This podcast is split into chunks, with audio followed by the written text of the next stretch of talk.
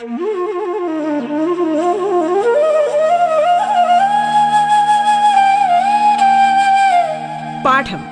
കേട്ടു പഠിക്കാൻ റേഡിയോ കേരളയിലൂടെ.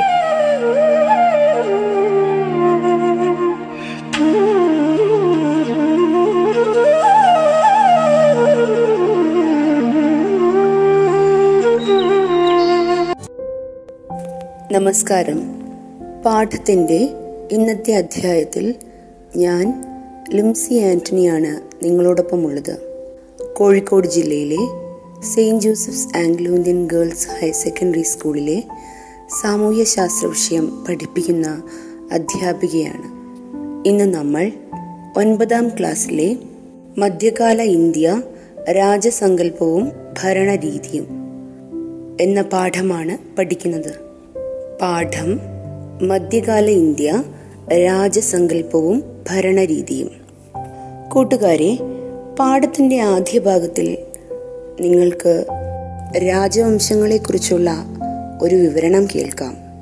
ദൈവത്തിന്റെ ഭൂമിയിലുള്ള പ്രതിനിധിയാണ് രാജാവ്. ദൈവത്തെ പോലെ തന്നെ സമാനതകളില്ലാത്ത ശക്തിയാണ് രാജാവിനുള്ളത്. അസാമാന്യമായ അച്ചടക്കവും കുലീനതയും സഭയിൽ വേണം. നേരം പോക്കും പൊട്ടിച്ചിരിയും ഒന്നും പ്രഭുക്കന്മാർക്ക് പോലും അനുവദനീയമല്ല.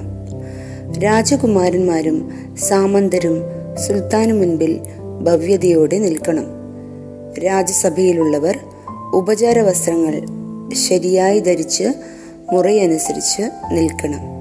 പ്രധാനമന്ത്രിക്കല്ലാതെ ആർക്കും സുൽത്താനോട് നേരിട്ട് സംസാരിക്കാൻ അനുവാദമില്ല. രാജകീയ വേഷവും പ്രതിച്ഛായയും നിലനിർത്തുന്നതിന്റെ ഭാഗമായി ആയുധമേന്തിയ സൈനികർ സുൽത്താനെ എല്ലായിടത്തും അകമ്പടി സേവിക്കണം. ഈ ഒരു ഭാഗം നമുക്ക് കാണാൻ പറ്റുന്ന ഒരു പുസ്തകമാണ് താരിഖി ഫിറോസ് ഷാഹി. സിയാവുദ്ദീൻ ബറാനിയാണ് അത് എഴുതിയിരിക്കുന്നത്. അപ്പോൾ സിഇ ആയിരത്തി ഇരുന്നൂറ്റി ആറ് മുതൽ ആയിരത്തി അഞ്ഞൂറ്റി ഇരുപത്തി ആറ് വരെ ഡൽഹി ആസ്ഥാനമായി ഭരണം നടത്തിയിരുന്ന സൽത്തനത്ത് രാജവംശങ്ങളെ പറ്റി നിങ്ങൾ പഠിച്ചിരിക്കുമല്ലോ. മംലൂഖ് ഖൽജി തുക്ലക് സയ്യദ് എന്നിവയാണ് സൽത്തനത്ത് കാലത്ത് ഭരണം നടത്തിയ രാജവംശങ്ങൾ. ഒപ്പം ലോധി രാജവംശത്തെയും നിങ്ങൾ ഓർക്കുന്നുണ്ടല്ലോ കൂട്ടുകാരെ. മംലൂഖ് വംശം അഥവാ അടിമ വംശത്തിലെ പ്രമുഖനായിരുന്ന ബാൽബന്റെ രാജാധികാരത്തെക്കുറിച്ചുള്ള കാഴ്ചപ്പാടാണ് ചരിത്രകാരനായ സിയാവുദ്ദീൻ ബറാനി വിവരിച്ചത് നിങ്ങൾ കേട്ടത്. ഇന്ത്യൻ ഭരണരംഗത്ത് കേന്ദ്രീകൃത രാജ്യസഭ രീതിയാണ് സുൽത്താൻമാർ നടപ്പിലാക്കിയത്. അതിന്റെ പ്രധാന സവിശേഷതകൾ എന്തെല്ലാമാണെന്ന് നിങ്ങൾക്കറിയേണ്ടേ? തുർക്കി പാരമ്പര്യത്തിന്റെ സ്വാധീനം ഭരണത്തിന്റെയും സൈന്യത്തിന്റെയും നീതിന്യായത്തിന്റെയും തലവൻ സുൽത്താനായിരുന്നു. ഭരണകാര്യങ്ങളിൽ സുൽത്താനെ സഹായിക്കുന്നതിന് നിരവധി മന്ത്രിമാരും ഉദ്യോഗസ്ഥന്മാരും ഉണ്ടായിരുന്നു. കൃത്യമായ പിന്തുടർച്ചാ നിയമം ഉണ്ടായിരുന്നില്ല. ബാഗ്ദാദിലെ ഖലീഫയുടെ നേതൃത്വം അംഗീകരിച്ചു. ആക്രമണ ഭീഷണി ചെറുക്കുന്നതിനും രാജ്യവിസ്തൃതി വർദ്ധിപ്പിക്കുന്നതിനും ശക്തമായൊരു സൈന്യത്തെ നിലനിർത്തി. ഭരണ സൗകര്യത്തിനായി വിശാലമായ രാജ്യത്തെ വിവിധ ഭാഗങ്ങളായി വിഭജിച്ചു. ഗ്രാമതലത്തിൽ പ്രാദേശിക നിയമങ്ങളാണ് നിലനിന്നിരുന്നത്. അപ്പോൾ ഇതെല്ലാമാണ് ഇന്ത്യൻ ഭരണരംഗത്ത് കേന്ദ്രീകൃത രാജഭരണ രീതി നടന്നപ്പോൾ സുൽത്താൻമാർ നടപ്പിലാക്കിയ ചില പ്രധാന സവിശേഷതകൾ. ഇനി പ്രാദേശിക ഭരണം എന്താണെന്ന് നമുക്ക് നോക്കാം. സൽത്തനത്ത് ഭരണകാലത്തിൽ നിലനിന്നിരുന്ന കേന്ദ്ര ഭരണത്തിന്റെ സവിശേഷതകൾ മനസ്സിലാക്കിയല്ലോ. പ്രാദേശിക തലത്തിലെ ഭരണരീതി എപ്രകാരമായിരുന്നുവെന്ന് പരിശോധിക്കാം. ഭരണ സൗകര്യത്തിനായി സാമ്രാജ്യത്തെ പ്രവശ്യകൾ ഷിഖുകൾ പർഗാനകൾ ഗ്രാമങ്ങൾ എന്നിങ്ങനെ തരംതിരിച്ചിരുന്നു. ഓരോ വിഭാഗത്തിനും പ്രത്യേകം ഉദ്യോഗസ്ഥരെ നിയമിച്ചു. അവരുടെ അധികാരം പരമ്പരാഗതമായിരുന്നില്ല. ക്രമസമാധാന പാലനം നീതി നിർവഹണം ഭൂനികുതി പിരിക്കൽ ഭൂനികുതി പിരിക്കൽ സൈനിക സംഘാടനം എന്നിവ അവരുടെ ചുമതലയായിരുന്നു. അവർ സുൽത്താന്റെ നേരിട്ടുള്ള നിയന്ത്രണത്തിലായിരുന്നു. എന്നാൽ ഗ്രാമഭരണത്തിൽ സുൽത്താൻമാർ നേരിട്ട് ഇടപെട്ടിരുന്നില്ല. അപ്പോൾ ഇതാണ് പ്രാദേശിക ഭരണം കൊണ്ട് നമ്മൾ അർത്ഥമാക്കുന്നത്. ഇനി എന്താണ് ഇക്ത സമ്പ്രദായം? ശ്രദ്ധിച്ചോളൂ. ഡൽഹിയിലെ സൽത്തനത്ത് ഭരണം സൈനിക ശക്തിയിൽ അധിഷ്ഠിതമായിരുന്നു. സുശക്തമായ ഒരു സൈന്യത്തെ സദാസന്നദ്ധമാക്കി നിർത്താൻ സുൽത്താൻ ശ്രദ്ധിച്ചിരുന്നു.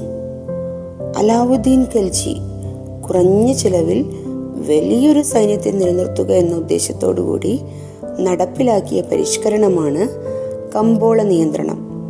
സൈനിക ചെലവ് കുറയ്ക്കാൻ അവശ്യ സാധനങ്ങളുടെ വില നിയന്ത്രിക്കേണ്ടത് അനിവാര്യമായിരുന്നു. ഇതിന്റെ ഭാഗമായി അവശ്യ സാധനങ്ങളുടെ വില സർക്കാർ നിശ്ചയിച്ചു. ആ വിലയ്ക്കുള്ള സാധനങ്ങൾ വിൽക്കാൻ വ്യാപാരികൾ നിർബന്ധിതരായി. പൂഴ്ത്തിവെപ്പും കരിഞ്ചന്തയും നടത്തുന്നവർക്ക് കഠിനമായ ശിക്ഷ നൽകി. അളവുകളും തൂക്കങ്ങളും ഏകീകരിച്ചു.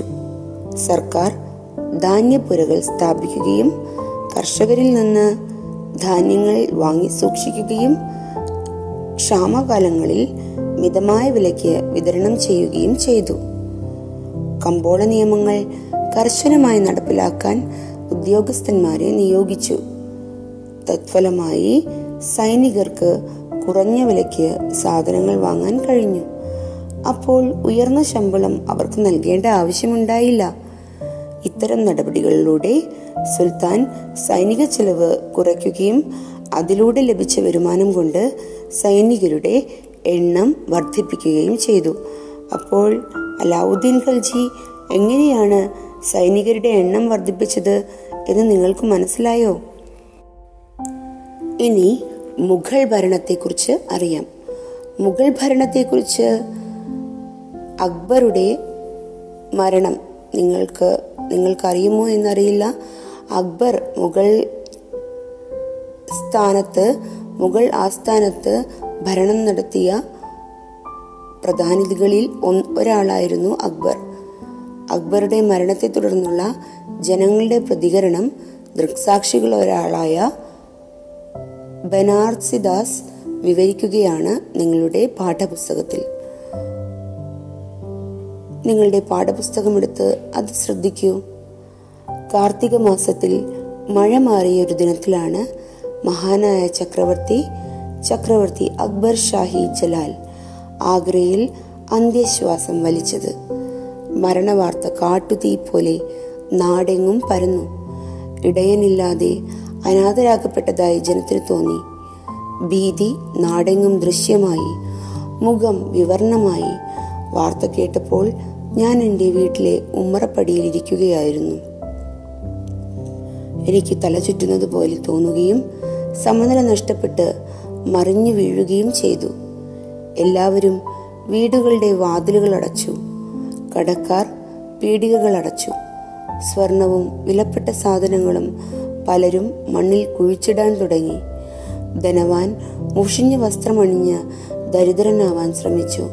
ഉടയാടകളിൽ നിന്ന് ദരിദ്രനെയും പണക്കാരനെയും തിരിച്ചറിയാനാവാതെ വന്ന് ഭയന്ന് എല്ലാ മുഖങ്ങളിലും ആ ഭയം ദൃശ്യമായിരുന്നു.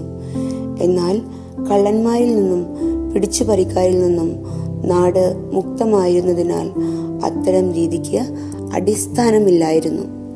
അപ്പോൾ ഇതാണ് നമ്മുടെ സൽത്തനത്ത് കാലത്തിനു ശേഷം ഡൽഹി ആസ്ഥാനമാക്കി ഭരണം നടത്തിയ മുഗളന്മാരിലെ പ്രധാനി അക്ബറുടെ മരണത്തെ തുടർന്ന് ജനങ്ങളുടെ പ്രതികരണം ഇവിടെ വിവരിച്ചിട്ടുള്ളത്.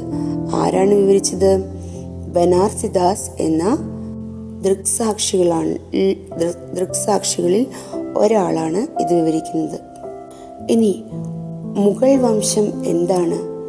ഇന്ത്യയിലെ മുഗൾ ചക്രവർത്തിമാർ മംഗോളിയൻ ഭരണാധികാരികളായ ചെങ്കിസ് ഖാന്റെയും തിരു തിമൂറിന്റെയും പിന്മുറക്കാരായിരുന്നു പതിനാറാം നൂറ്റാണ്ടിൽ യൂറോപ്യരാണ് ഈ രാജവംശത്തെ മുഗൾ എന്ന് നാമകരണം ചെയ്തത്.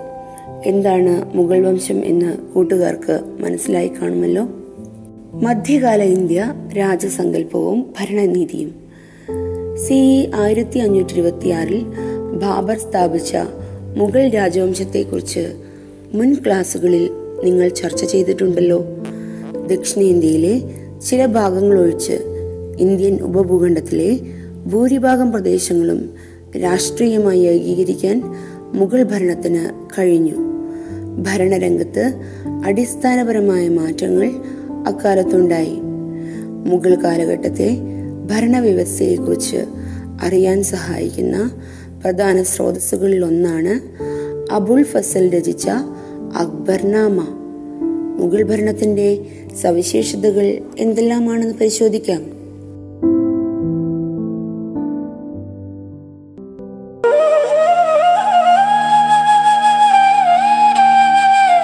പാഠം കേട്ടു പഠിക്കാൻ റേഡിയോ കേരളയിലൂടെ. പാഠത്തിൽ ഇനി ഇടവേള.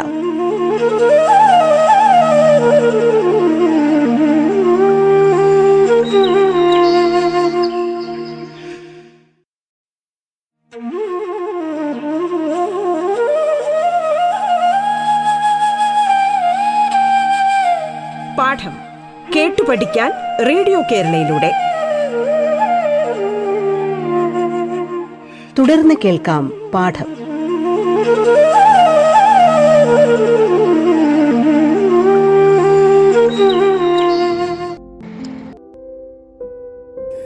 നിങ്ങളുടെ പാഠപുസ്തകത്തിൽ അബുൽ ഫസൽ അക്ബർനാമയെ കുറിച്ച് അക്ബറിനോട് വിശദമാക്കുന്നതിന്റെ ചിത്രം തന്നിരിക്കുന്നു. അത് വളരെ നന്നായി നിരീക്ഷിക്കുക. മുഗൾ ഭരണത്തിന്റെ സവിശേഷതകളെ കുറിച്ച് കൂട്ടുകാർക്കറിയാമോ? രാജാധികാരം ദൈവദത്തമായിരുന്നു തുർക്കി മംഗോൾ സമ്പ്രദായങ്ങളുടെ സ്വാധീനം എല്ലാ അധികാരവും രാജാവിൽ കേന്ദ്രീകരിച്ചിരുന്നു. സൈനിക ശക്തിയിൽ അധിഷ്ഠിതമായിരുന്നു. മന്ത്രിമാരും ഉദ്യോഗസ്ഥരും ഭരണത്തെ സഹായിച്ചു. പ്രാദേശിക ഭരണം നിലനിന്നിരുന്നു. കേന്ദ്രഭരണം മുഗൾ കാലത്തെ കേന്ദ്രഭരണത്തിലെ പ്രധാന ഉദ്യോഗസ്ഥരുടെ പേരുകൾ എന്തെന്ന് നിങ്ങൾക്കറിയണ്ടേ? വക്കീൽ വസീർ സദർ മിർ ബക്ഷി. വക്കീൽ എന്ന് പറയുമ്പോൾ പ്രധാനമന്ത്രി. വസീർ എന്ന് പറയുമ്പോൾ ധനകാര്യമാണ് അദ്ദേഹം നോക്കുന്നത്. സദർ നീതിന്യായവും മിർ ബക്ഷി സൈനികവുമാണ് നോക്കുന്നത്. പ്രാദേശിക ഭരണം. പ്രാദേശിക ഭരണത്തിലും മുഗൾ ചക്രവർത്തിമാർ പ്രത്യേക ശ്രദ്ധ നൽകിയിരുന്നു. ഭരണ സൗകര്യത്തിനായി രാജ്യത്തെ സുബകൾ സർക്കാരുകൾ പർഗാനുകൾ ഗ്രാമങ്ങൾ എന്നിങ്ങനെ വിവിധ ഭാഗങ്ങളായി തിരിച്ചിരുന്നു. ഓരോ ഘടകത്തിന്റെയും ഭരണത്തിനായി നിർദ്ദിഷ്ട ഉദ്യോഗസ്ഥരുടെ ഒരു ശൃംഖല തന്നെ ഉണ്ടായിരുന്നു. അക്ബറുടെ കാലഘട്ടത്തിലാണ് മുഗൾ ഭരണം ശക്തി പ്രാപിച്ചത്. ഇന്ത്യയിലെ എല്ലാ വിഭാഗം ജനങ്ങളുടെയും പിന്തുണയുള്ള ഭരണാധികാരിയാവുക എന്നതായിരുന്നു അദ്ദേഹത്തിന്റെ ലക്ഷ്യം. അതിനായി അക്ബർ സ്വീകരിച്ച നടപടികൾ എന്താണെന്ന് കൂട്ടുകാർക്കറിയണ്ടേ? ബാദ്ഷാ ഇ ഇന്ത് ഇന്ത്യയുടെ ചക്രവർത്തി എന്ന സ്ഥാനം സ്വീകരിച്ചു. വിവിധ മതവിഭാഗങ്ങൾ തമ്മിലുള്ള സൗഹൃദം നിലനിർത്തുന്നതിനായി എല്ലാ മതങ്ങളുടെയും ആശയങ്ങൾ ഉൾക്കൊള്ളിച്ച് ദീൻ ഇലാഹി എന്ന പുതിയ വിശ്വാസത്തിന് രൂപം നൽകി. രജപുത്രന്മാരായ രാജ തോടർമാൾ ബീർബൽ മാൻസിംഗ് തുടങ്ങിയവരെ ഉയർന്ന ഉദ്യോഗങ്ങളിൽ നിയമിച്ചു. രജപുത്ര സ്ത്രീകളെ അക്ബറും ബന്ധുക്കളും വിവാഹം കഴിച്ചു. വിവിധ വിഭാഗങ്ങളെ ഉൾപ്പെടുത്തി സൈന്യത്തെ ശക്തിപ്പെടുത്തി. അക്ബറിന്റെ സുബകൾ ഏതെല്ലാമാണെന്ന് നിങ്ങളുടെ പാഠപുസ്തകത്തിൽ തന്നിരിക്കുന്നു. അക്ബറിന്റെ കാലഘട്ടത്തിലെ സുബകൾ ശ്രദ്ധിക്കൂ ഏതൊക്കെയാണെന്ന്. കാബൂൾ ലാഹോർ മുൾത്താൻ ഡൽഹി ആഗ്ര അയോധ്യ ഇലഹാബാദ് അജ്മീർ ഗുജറാത്ത് മാൾവ ബീഹാർ ബംഗാൾ ഖാനുദേശ് ബീറാർ അഹമ്മദ് നഗർ ഒറീസ കാശ്മീർ സിന്ധ് എന്നിങ്ങനെ പതിനെട്ട് സുബകളാണ് അക്ബറിന്റെ കാലഘട്ടത്ത് നിലനിന്നിരുന്നത്. തന്റെ ഭരണ നടപടികളിലൂടെ എല്ലാവർക്കും സ്വീകാര്യമായ ഒരു ഭരണാധികാരിയായി തീരാൻ അക്ബറിന് സാധിച്ചു എന്നതാണ് അക്ബറിന്റെ ഏറ്റവും വലിയ നേട്ടം. മധ്യകാല ഇന്ത്യ രാജസങ്കല്പവും ഭരണരീതിയും. ദിൻ ഇലാഹി തൗഹീദ് ഇ ഇലാഹി. രാജ്യത്ത് വിവിധ വിഭാഗം ജനങ്ങൾക്കിടയിൽ സമാധാനവും സൗഹൃദവും ഐക്യവും വളർത്തിയെടുക്കാൻ അക്ബർ ആഗ്രഹിച്ചിരുന്നു കൂട്ടുകാരെ. ആശയപരമായ സംവാദങ്ങൾ നടത്തുന്നതിനായി അദ്ദേഹം തലസ്ഥാനമായ ഫത്തേപൂർ സിക്രിയിൽ ഇബാദത്ത് ഗാന നിർമ്മിച്ചു. അവിടെ നടന്ന ചർച്ചകളുടെ സാരാംശം ഉൾക്കൊണ്ട് അക്ബർ രൂപപ്പെടുത്തിയ ആശയ സംഹിതയാണ് ദിൻ ഇലാഹി. വിവിധ മതങ്ങളുടെ ആശയങ്ങളും തത്വസംഹിതകളും കൂടി ചേർന്നതായിരുന്നു ഇത്. ഇതിന്റെ ഭാഗമാകാൻ അക്ബർ ആരെയും നിർബന്ധിച്ചിരുന്നില്ല. ദിൻഹ്ലാഹി എന്ന് പറയുന്നത് ഒരു പുതിയ മതമായിരുന്നു കേട്ടോ. പ്രവേശ പ്രവേശന ചടങ്ങുകൾ ഒഴികെ ആചാരങ്ങളോ മതഗ്രന്ഥങ്ങളോ ആരാധനാ സ്ഥലമോ പുരോഹിതന്മാരോ ഈ ദിന്നിലാഹി എന്ന മതത്തിന് ഉണ്ടായിരുന്നില്ല. സുൽഹ് കുൽ അഥവാ എല്ലാവർക്കും സമാധാനം എന്നതായിരുന്നു ഇതിന്റെ അടിസ്ഥാനം. കേട്ടോ. ദിൻ ഇലാഹി എന്ന മതത്തിന്റെ അടിസ്ഥാനം പുതുതായി അക്ബർ രൂപം കൊടുത്ത മതത്തിന്റെ അടിസ്ഥാനം എന്തായിരുന്നു? എല്ലാവർക്കും സമാധാനം ഉണ്ടാവുക. മാൻസബ്ദാരി ശക്തമായ സൈനിക സംവിധാനമായിരുന്നു മുഗൾ ഭരണത്തിന്റെ അടിത്തറ. ഭരണം നിലനിർത്താനും സാമ്രാജ്യം വിപുലപ്പെടുത്താനും ചക്രവർത്തിക്ക് സൈനിക ശക്തിയോടൊപ്പം പ്രഭുക്കന്മാരുടെയും ഉദ്യോഗസ്ഥന്മാരുടെയും പിന്തുണയും ആവശ്യമുണ്ടായിരുന്നു.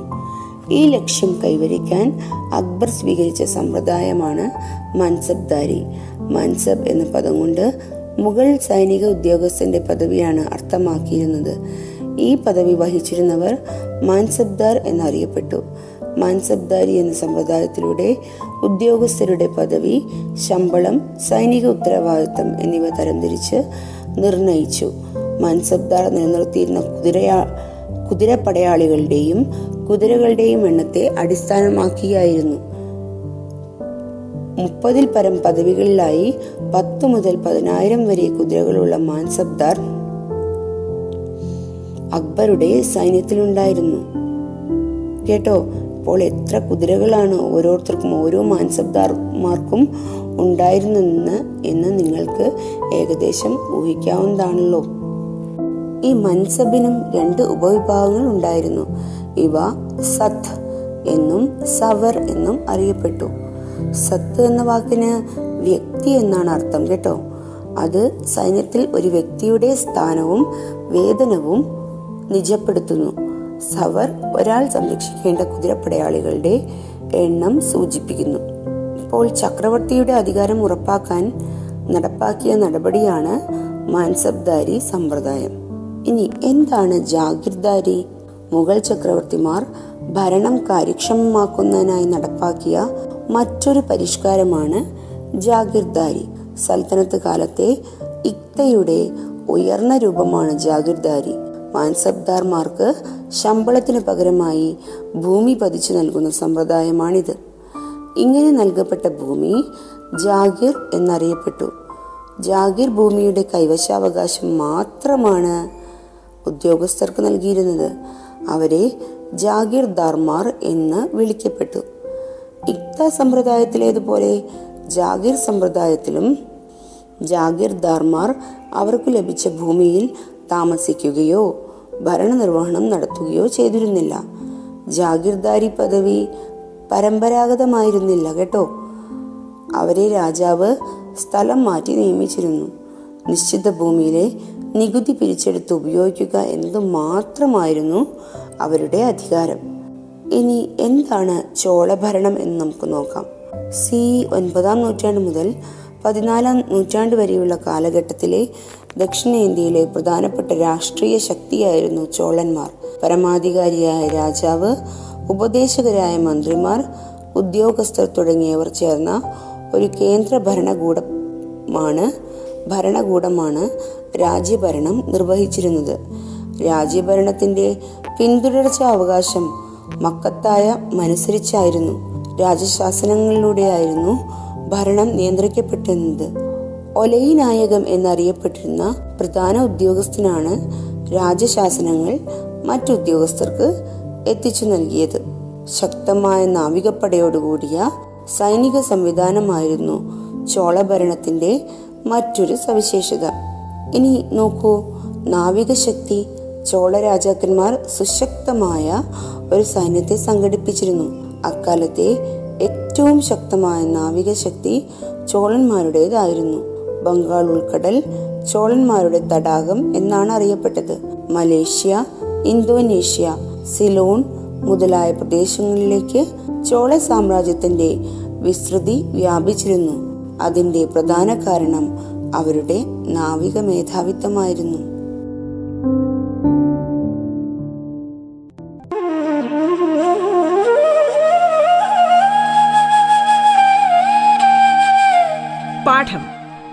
പഠിക്കാൻ റേഡിയോ കേരളയിലൂടെ. പാഠത്തിന്റെ ഇന്നത്തെ അധ്യായം പൂർണമാകുന്നു. ഇനി അടുത്ത ദിവസം കേൾക്കാം. നമസ്കാരം.